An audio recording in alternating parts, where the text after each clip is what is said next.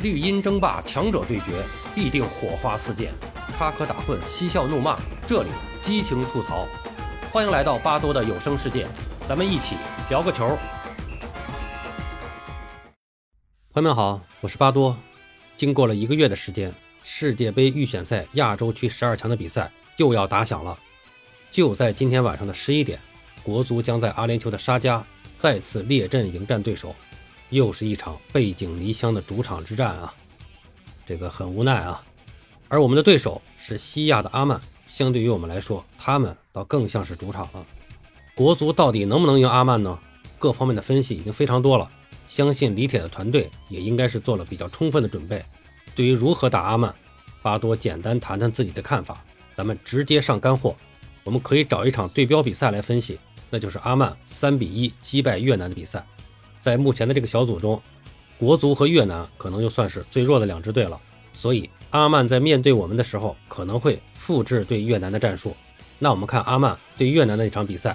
通过数据可以看出来，阿曼队全场 80% 的攻势来自于他们的左路，也就是17号左后卫阿里和15号左边锋贾米勒，两位速度快而且脚下技术非常出色的球员。在全场比赛中，阿曼队一共打进了3个进球，2个进球来自左路，而这17号和15号各自制造了一个点球，队友罚丢了其中的一个。此外，阿曼队的10号中场核心哈尔迪也是经常的靠近左路活动，形成了一个3人的攻击小组，他们要直面的就是中国队的后腰和右后卫。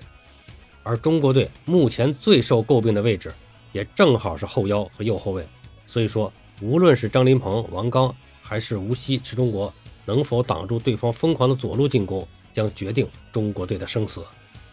上一场比赛，阿曼队的左后卫和左边锋，一个是 7.3 分，一个是 7.5 分，是他们全队的排名前2名的高分。所以中国队一定要小心提防对方的左路。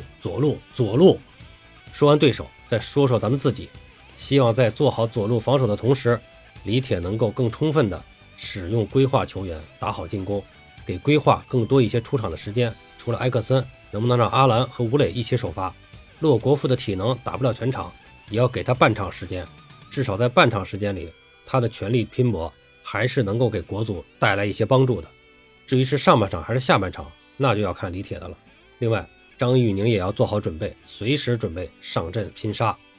好了，不多说了，再过十几个小时，中阿之战就要打响了，让我们一起为国足加油吧！